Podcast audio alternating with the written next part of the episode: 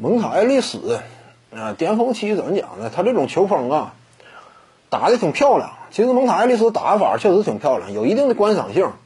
小个不高呢，但是爆发力也挺足。就整个风格呢，相对劲爆，有点哪种类型呢？蒙塔·埃利斯啊，他整个打法风格其实也挺具激情的，给人的感觉呢，有点什么感觉？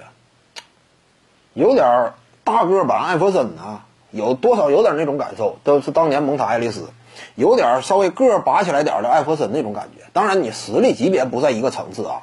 我只是说那种打球的劲头啊，多少有点像。但怎么说呢？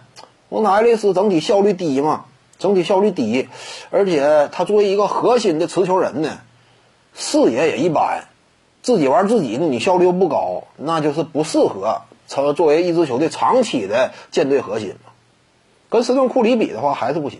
其实库里刚进联盟那会儿呢，显露出来的能力啊，就不算低。库里不是说啊，我彻底的低开高走，不是这样。其实库里就新秀赛季那个角度衡量，斯通库里表现已经非常出色了。三分球火力凶悍，维持在百分之四十五左右的命中率，呃，一场比赛差不多场均能够投进接近两个，这差呀。新秀赛季差不多斯通库里就是十七分。五六个助攻那种层次，新秀来讲那挺不错了。尤其当时零九一零那个阶段嘛，你知道迈阿密热火组成第一年场均得分多少？我要是没记错，二零一一赛季迈阿密热火场均得分九十八分吧，不到一百。那会儿迈阿密热火场均得分还是一百零一啊，反正一点儿不高。你算一算。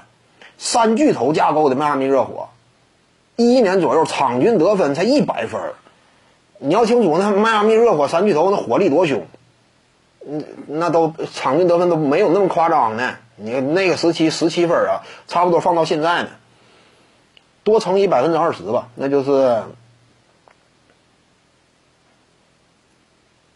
差不多现在一个新秀啊，新秀赛季能够砍下二十一分，二十一加七。你这么衡衡量，现在一个新秀控球后卫，如果说场均二十一加七的话，比莫兰特都强多了嘛？这起点是不低的，斯通库里。徐静宇的八堂表达课在喜马拉雅平台已经同步上线了。各位观众要是有兴趣的话呢，可以点击进入到我的个人主页当中，在专辑页面下您就可以找到它了。